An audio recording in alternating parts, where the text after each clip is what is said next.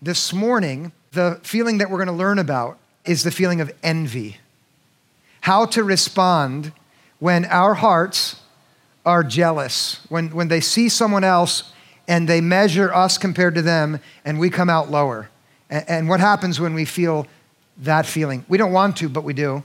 Uh, envy, that sour feeling when you see how far you are behind your peers. And I know this that we have innumerable ways to measure ourselves against others and come out lower than we wish.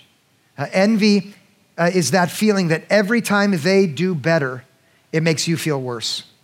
And, and it's awful. It makes it impossible for you to rejoice in your uh, the successes of the people around you. You can't be happy for your coworkers' uh, promotion, or when your friend tells you he finally met the right girl, you congratulate him, uh, but every time he mentions the upcoming wedding, you feel resentment and you deeply hope that it's some kind of internet scam. Envy makes you angry when your friend gets pregnant since you've been trying unsuccessfully. And, and though you smile when she tells you, inside you feel horrible, and you feel horrible for feeling horrible. Envy's like that. The only time it makes you happy is when you're imagining the failure of that other person, and the happiness you feel imagining that is a sick kind of happiness, and you know it deep down inside. Unlike other feelings, there is no upside to envy. Uh, it's been uh, a month now that we've been talking about feelings. Each one of them has its upside. Anger, we talked about anger. Uh, anger is bad when it gets out of control, but there's something good in the kind of anger you feel at injustice, and so it has an upside. Uh, fear is like that as well. Nobody wants to be controlled by fear, but sometimes fear can help you uh, from uh, prevent you from going in the in the wrong direction where you're going to do something dangerous and stupid. A shame even has its upside. Sometimes we need to feel concerned about our actions because they're the wrong ones, and sometimes shame can help us see it. There is no upside to the feeling that we're talking about this morning. A very old definition describes envy as sorrow for my neighbor's good. Grief in me in response to his success. Feeling bad when she feels good because her joy somehow diminishes mine without inspiring me to improve, only making me wish for her failure. Envy is not the same as the pure ambition which sees a goal and wishes for it and then tries to get it. It's different than that. It's the kind of twisted aspiration that would feel even happier if the other fell back than if I moved forward. Do you know this feeling from the inside yourself? Defined in this way, envy is the opposite of charity, which wishes for my neighbor's good. And since Jesus tells me that the most important good I can pursue includes loving my neighbor as myself, it means that envy makes it impossible for me to do one of the most important things that Jesus named. Dwell on that for a minute. Loving God and loving neighbor as self, according to Jesus, sums up the whole law. And when there's a feeling that makes me want to see my neighbor fail, it's the opposite of the law the law of love which Jesus gives. And that's the main reason why, as a church this morning, we're going to dwell on envy. Because what we want is to learn what to do when we are feeling envious, how to feel that feeling, okay? And notice, not how not to feel it, because we're going to feel it. We live in an environment that feeds upon making us envious. Uh, this is an aside. The, the, the economic system we live in breeds on envy when it makes me want the thing that the other person has, which I don't, and convinces me that I will only feel good when I have it. It's envy that is beneath so much of our economy. That, that's another message. But envy is all around us. Do you know that? It is. And so, what we need to learn is what to do when we're feeling it. How to feel that feeling, which we would rather not, but which every maturing adult experiences. If you think of envy as a poison which you drink, we need to learn how to spit that poison out so that the way we feel is the way that Jesus has freed us to feel. And this is really the heart of it. Jesus comes to each one of us and he frees us. That's why he came. And he wants us to free us uh, not only from the effects of sin after we die, of course, that is his ultimate gift to us, but even now he wants to free us for real life.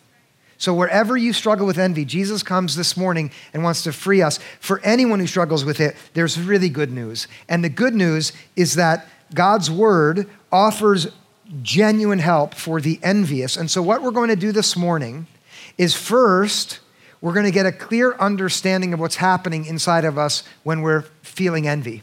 Okay? I'm going to play the role of a physician who's going to do some diagnosis for you, okay, on the inside. What happens? And I'm going to do that so that after that diagnosis is there, we can have the prescription that comes from God's word to meet the ailment of envy. Sound good?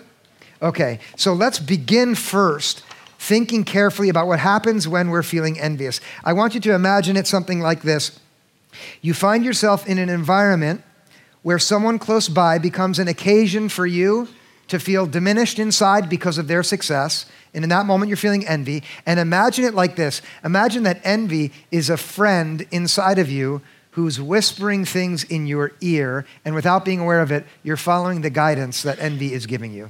Can you imagine it like that? And here's the first, I'm going to show you five words that envy says to you. The first word that envy says to you is compare. Look at that other person over there. And now put beside that person a picture of you, envy says. And always it will get somebody who's close to you, someone who's kind of within your reach, but they're a little bit ahead of you. They excel in a way that you wish you excelled, but you don't quite yet. They're proficient or skilled in an area that matters to you, but you're not as far along as they are. And then envy says, put those two pictures side by side and notice the differences. See how you are behind and how they are ahead. Envy always makes you focus on the worst of you and the best in them. And, and the trick, which envy does not want you to see, is right from the beginning, this exercise in comparison is fatally flawed because envy doesn't want you to know this. I'm going to tell you. Because you see yourself from the inside out and you see everyone else from the outside in. And because of that, there is a flaw right from the start with this procedure of comparing. Do you know how you always put your best foot forward and you only let others see the best in you? know how, do you know how you do that? Would you admit it this morning? Yes? Everyone you compare yourself to is also doing the same thing. And so it means your picture of you is worse than it actually is, and your picture of them is better than it actually is. And that's the first word that envy whispers in your ear compare. Now, it takes this process of comparison further forward, dragging you down a little bit more when it adds a second word, and the word is reduce. Envy tells you reduce the person that you compare yourself with to a quantity, which can be measured against the corresponding quantity you assign to yourself. Reducing both of you to a number, envy measures you and that other as if you are things rather than persons. At different times in our lives, envy uses different numbers to trap us. How many kids came to my birthday party? What is the number that I receive on my report card? What's the number that I get on the SAT or whatever test mattered to you? What was my class? What's my number for my class rank? What's my starting salary? What is my investment portfolio? Every single one of them, a quantity which envy wants you to reduce yourself to so that you can find someone who's a bit ahead and be resentful that they are further ahead of you. And that kind of reduction reducing your worth to a quantity. And maybe it's not money or grades, but you know it's some figure that reduces you and that other person to something far less than you truly are. But whatever number it, it does that with envy, then it sets you up for a third word. Now you're ready to hear this third word. It adds to compare and reduce the word compete.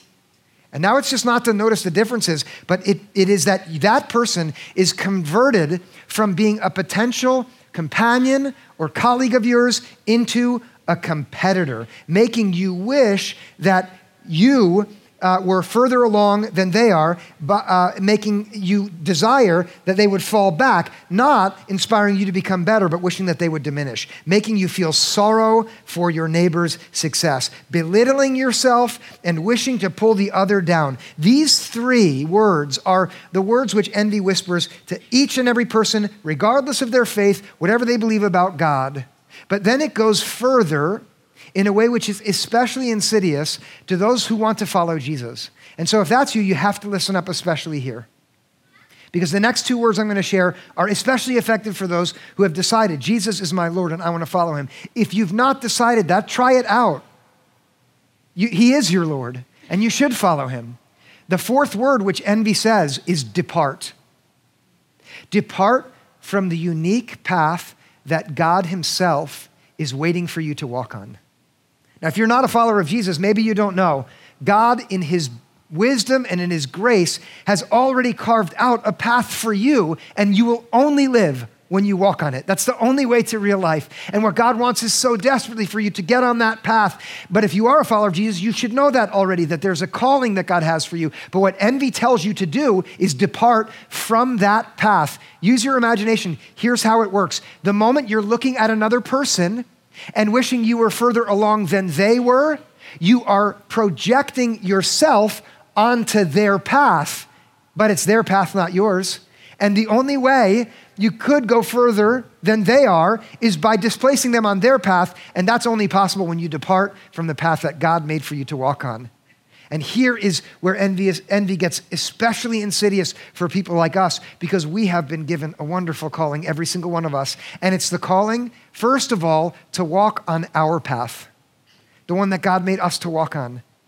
But when I look over there and I feel sorrow at my neighbor's success, I, I place myself imaginatively on someone else's path, and that only happens when I depart mine. Now, there's a fifth word which envy speaks once I've departed. And this one is the hardest to hear. We think envy is saying something like this to us It's not fair that they should have that blessing which is withheld from you. Envy says that to us. Or, God should bless you if he's going to bless them. Why would God do that? That's not right. There's something unjust about this difference here. That's what it sounds like envy is saying, but the single word which is captured in these phrases is this languish. Languish means to waste away and to die because you have been planted in, in a situation which is unfavorable to growth. Desert flowers languish when there's no rain and you languish when you let envy tell you that they shouldn't have it, you should, that it's unfair and unjust. And in that moment, when you give in to that invitation, you become less of who God meant you to be, so that instead of achieving the potential which is in you because you are God's own possession and because He crafted you so that you personally would thrive, instead of that, you become the kind of shriveled up person who brings nothing at all into the world. And, and, and all of us, all of us here, will be tempted to listen to all five of these words. Look at them. Uh, envy is clever. And in fact, I would say that we live in a time in which technology has become especially proficient at fostering envy in us. It's like an instrument that can induce it as soon as it buzzes there in your pocket. And you pretend you're taking notes during the sermon, but you're just checking. and listen, I know a lot of you take notes on your phone, so you don't have to explain that that's what you're doing. I see it. I'm with you. Okay, I get it. but this is the critical thing. Listen to this. When you listen to the voice of envy in these five, what happens effectively when you do it is that you are building yourself a prison in which you are placing your heart. That's what it's like. Constrained and limited in your vision, your growth is halted and your potential is stifled. Each bit of guidance from envy effectively shackles you, and your heart becomes uh, like a prisoner behind bars, and it's absolutely miserable. And if you have struggled with it, I know the misery of it because I can find myself tempted by it as well. There's nothing worse than being imprisoned in envy. Now, listen to this Jesus came to free prisoners. That's who he is. He's the one who comes to liberate captives and to set the prisoners free. And he has the might and the strength to do it, to break any bar and to shatter any chain. And he has the authority to do it as well because he is the Lord. He's the one who made you and everything that you've ever experienced. And what Jesus does with his power and his authority is he comes to the prisoners to set them free, exactly where they're, they're imprisoned. And of course, there are innumerable ways to be trapped in life, but one of them is, is the pathway that comes when you listen to envy and let it trap you, feeling less than, always looking down on yourself, being depressed because you're not as far along as they are. Jesus knows exactly what you're experiencing there, and He comes to you even now with His word of grace, which wants to liberate you and take you out of the prison that you are in. Jesus was teaching uh, men and women who had no idea how much He loved them, who, who couldn't even grasp how clearly He already knew exactly who they were, who had no idea the benevolence that He felt for them as their Lord. And there He confronted those people who were trapped with these words. This is John chapter 8. If you continue in my word, you are truly my disciples. You will know the truth, and the truth will make you free. Here's Jesus' word of liberation. If you will continue in my word, Jesus says.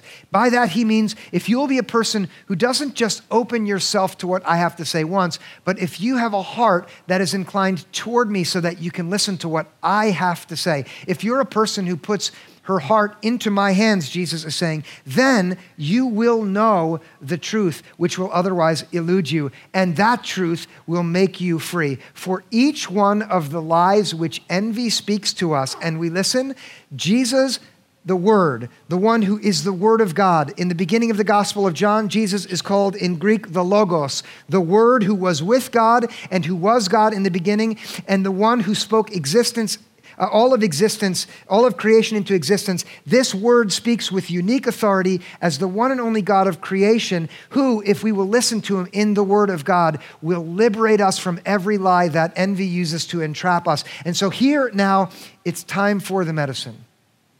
Uh, it's time for uh, the truth to set beside the lies of envy. And if we, if we listen at each at each word that envy speaks, we can have from God's word a corresponding truth that will free us from the places where envy traps us. Let's start with the first word that we consider, which envy tells us, which is compare. When envy says compare, and you start looking at that other person, listen now. Jesus says to you, stop looking at them. You are wonderfully made. I know exactly what I was doing when I made you.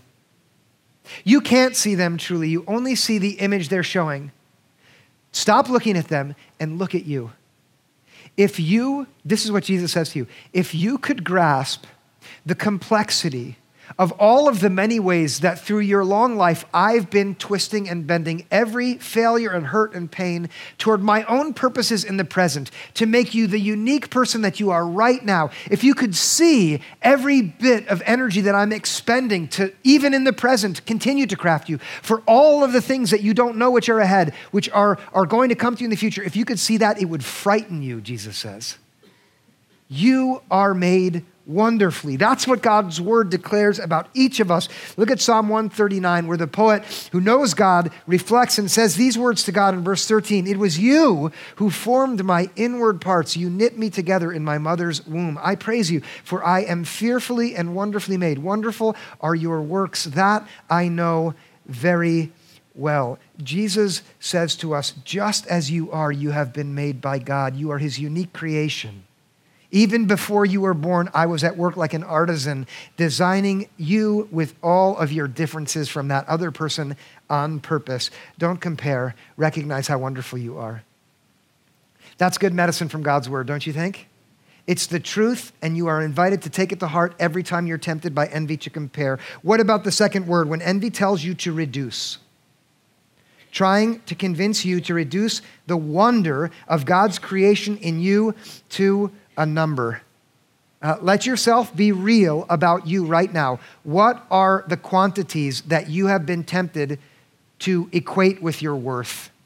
And, and as many of us as there are in here, that's how many possible answers there are to this, but for each of us, it will be something real. Jesus' truth says, don't reduce. Life is more than a number. Whatever that number is. Jesus says that. You need only to listen to his word to be free. Look at what he says in Luke 12, 15. Take care, Jesus warns, be on your guard against all kinds of greed, for one's life does not consist in the abundance of possessions. Uh, possessions are one thing to be greedy for, but not the only thing. There are innumerable things which can capture our hearts, drawing them uh, to reduce ourselves to the quantification of that, whatever it is. Jesus said this originally to two brothers who were fighting with each other over the inheritance that fall, fell to them because their parents died. Do you think people nowadays still fight over inheritance with their siblings? Think about what each was doing. They saw a future picture of their brother and themselves. They reduced those pictures to a number and they compared them. And Jesus wanted to liberate them from that. And he wants to liberate us from every pattern where we, reduce ourselves to how many likes or how many followers or how many admirers we have or whatever it is. Jesus says, Set that aside. Your life is not about that. That's not what it's about. Instead, when you feel low and resentful because they have more, Jesus invites you to refuse the reduction of you or anyone else to a number and instead to look to the things in life which cannot be counted up, which are good and gifts from God Himself. Have you got some things in your life which can't be quantified, but when you think of it are actually really wonderful nonetheless? Yes or no? Yes, you do. Now dwell on them for a moment. Be rich in those things. Be rich in benevolence toward others. Be rich in selflessness. Be rich in lifting another person up instead of tearing them down or wanting to in your own mind. Forget about you. Be rich in all those things. Now, the moment you begin to pursue benevolence and kindness like that, envy is clever enough to turn even that into a way that you obey the third word compete how much better you are than all these other so called Christians. Envy will say. You're so much further along. Look, if you're not there at all, you're like, no, I'm a real stinker and I know it. Fine. You're going to listen to envy's invitation to compete, but Jesus liberates you from that. If you think you're worse than they are, if you think you're better than they are, Jesus wants to liberate you from that temptation as well by saying, no, no, no, don't compete. And this is the word of God for every human being. Do not compete, cooperate. We all need to hear this. Planet Earth needs humanity to set aside competition and begin cooperation. Don't you know that? And you need it. You need it in school, you need it at work, and in your family and in church. You need to set aside all of the competing and embrace instead cooperation. And when you look at someone who's different than you are and you're tempted to compete with them, the categorical mistake that you are involved in is that you don't know that God made that person better than you are at that thing on purpose. And that's not something to be upset about because He's made you better than they are at something else, also on purpose. Can I liberate this, all of us, from this idea that we're all equal in every way? Of course we're not. There are a lot of people who are really, really talented and way better at you, better than you are at some things that you'll never be as good at as they are. And that's okay because you're better than they are at other things. And what we need is to cooperate with each other instead of always trying to be better than one another. Because when we do that, then we'll embrace God's unique design of humanity and we'll work together in a way that we achieve far more than if we all were just as good as everyone else at everything that they did. Look at these words. These were the words of Paul to describe this dynamic in one church in Corinth. If the whole body were an eye, where would the hearing be? If the whole body were hearing, where would the sense of smell be? But as it is, God arranged the members in the body, each one of them, as He chose. That is Paul's way of saying you are not as good as that person over there is at seeing. You're better at hearing than they'll ever be. And God did that on purpose. You're not as good as they are by His design, and they're not as good as you are by His design. God Himself made a choice when He made each and every one of us to give us unique aptitudes and strengths. And so when envy tempts us away from seeing that into this comparison, we lose the benefit of cooperation. Now, when habit has trained our eyes always to be looking to others, wishing we were ahead of where they are, then envy invites us to that fourth thing we noted, which is to depart from the path that God has set before us. And what we need then, when that word depart comes, is to hear Jesus tell us to persevere on our unique paths. Don't depart, stay on it. Now, I want to tell you this. It might, be, it might seem like a, a secret that you think you're the only one who knows right now. But I want to tell you this. Every single man and woman who tries to follow Jesus finds that the path is so hard that it would be easy to depart. I've met hundreds of, of people trying to follow Christ over the years as a pastor who, who, when they've sat down with me and open up, they say, I had no idea how hard it would be to walk this path. And, and coming to grips with that has made them think there must be something wrong with me uniquely. And so I must depart from it. And, and, and envy is just brilliant at it because all it does is give that person some false image of another Christian who's got it easy, and that's just enough to make them give up. But, but it's a lie. Every path that, uh, that people who are following Jesus walk is a hard path. Do you know this? Can we say something louder? Yes? So the reason I want you to say that is so anyone who thinks they're alone in it is freed from that lie. And what Jesus does when we're tempted by envy to depart is he gives us this word. Look at this. This is from the book of Hebrews. It's so good. Let us run with perseverance the race that is set before us, looking to Jesus, the pioneer and perfecter of our faith. First of all, let us run the race that is set before us, not the race that is set before someone else. And God, in His wisdom and His goodness, sets a unique race before each one of us. We're all going uh, in the same direction, but by different routes, and we have different races to run.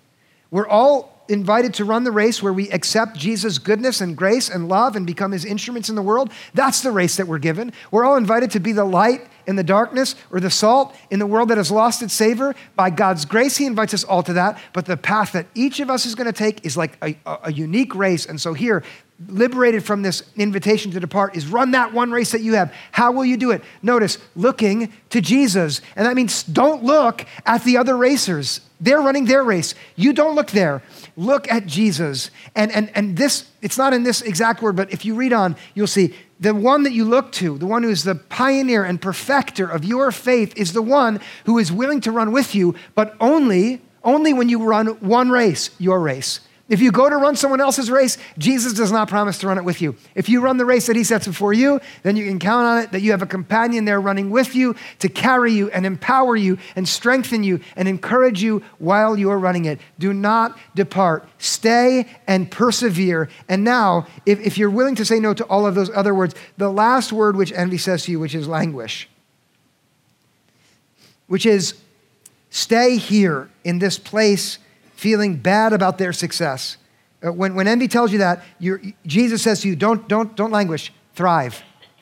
That's the opposite of languishing grow and be fruitful and become strong and become wonderful and bright as you walk in the pathway that I've given you to walk on, Jesus says. Nonsense. No longer staying stuck in that other place where you're always looking there and wishing you were there instead. Be right where you are, Jesus says, and right where you are, accept this truth that I knew exactly what I was doing when I made you. I made you just as I have on purpose, and I've made you for uniquely wonderful good works in the world, which only you can do, and no one else can. And accept that, and you will thrive. Here's the word of God from Ephesians 2:10. We are what He has made us, created in Christ Jesus for good works, which God prepared beforehand for us to walk in. In that moment when, when envy has convinced you to disparage yourself, to feel that there's some deficiency in you that's irreparable, you call this to mind. I am the one who God Himself crafted like an absolute masterwork uh, at the hands of an artisan. That's who I am. I'm who He made me to be in Christ Jesus. Have I discovered that yet? Probably not. I myself am constantly working at discovering just who God's made me to be. And I'm going to tell you this I stumble along the way. I still do. Sometimes, even for me, it's the petty kind of envy that only pastors can suffer from. Do you know that pastors compare themselves to others who are pastors? It's embarrassing to say, but it's true. I stumble along the way with envy just like everybody else, but in those moments, instead of languishing, this word of God invites me to say, Christian, you are the one who God crafted on purpose in Christ Jesus. And if I haven't seen that yet, then I'm invited to experience the unknown as an adventure. I can say, God, what is it? Help me see who you're making me to be. And, and if I want to know what kind of instrument are you making me, it says right there, He crafted me with good works in God's mind beforehand, which means before God even made Christian Andrews or whoever you are, in the mind of God, dwell on this for a moment. In the mind of the Almighty was a set of good works, which the world needed because the world is broken. And God decided to address those problems by crafting just you for you to walk in that unique path where you would thrive as you walked in the good works that God had in mind when He made you. If you will take these five, these five words of God, and if you will abide in them as Jesus invites us to abide in His word, then you will know the truth, and the truth will make you free. And I want to tell you uh, what that will be good for in three ways, okay? First of all, it will be good for you. Because you know how miserable envy is. It is just so much better to be in a place of contented gratitude. And that's what this invitation gives you to set aside all of those lies and just be okay. That, it will be so good for you. It, secondly, it will be really good for the people who are near you. They probably are too nice to tell you, but your envy drives them crazy. But it will be nice for them. And if you have somebody who's really envious in your life that makes it hard, you're going to be thinking, oh, it will be so much better for them when they hear this message. So at the end, pass along one of those cards and tell them, listen to this message, please. It will be better for the people around you. But here's a third thing it will be better for the world, which according to the Bible, God loved so much that he sent his only son to rescue the world. Not just the religious people who go to church on Sunday, but the world is the object of God's love, the cosmos. God loved it so much that he rescued so that we, free from the prisons that we put ourselves in, whether envy or any other imprisoning feeling, would go out into the world that God loves as the objects of his grace and love and light and mercy and healing power. And as we're free from envy, God will use us in that way. And what I want for Renaissance Church is for our church to continue to grow and thrive as a church which is free in Jesus Christ alone. Amen? Let's pray together. God, we love you so much for your word, which comes to us and liberates us from the prisons that we put ourselves in. God, for every heart in this room this morning that is shackled with envy, would your light and your spirit come and bring freedom? God, break those chains, uh, open the prison door, lead us out of those places where we've been trapped by your mercy and grace. Give every one of us the kind of humility to go easy on ourselves because of your love and grace. And then build us up to become people who are grateful and joyful, to become people who rejoice in the blessings that you give to others, even as they rejoice in the blessings that you give to us. And make us a church which is strong in humility so that we can be used by you for good. We pray in Jesus' name. Amen.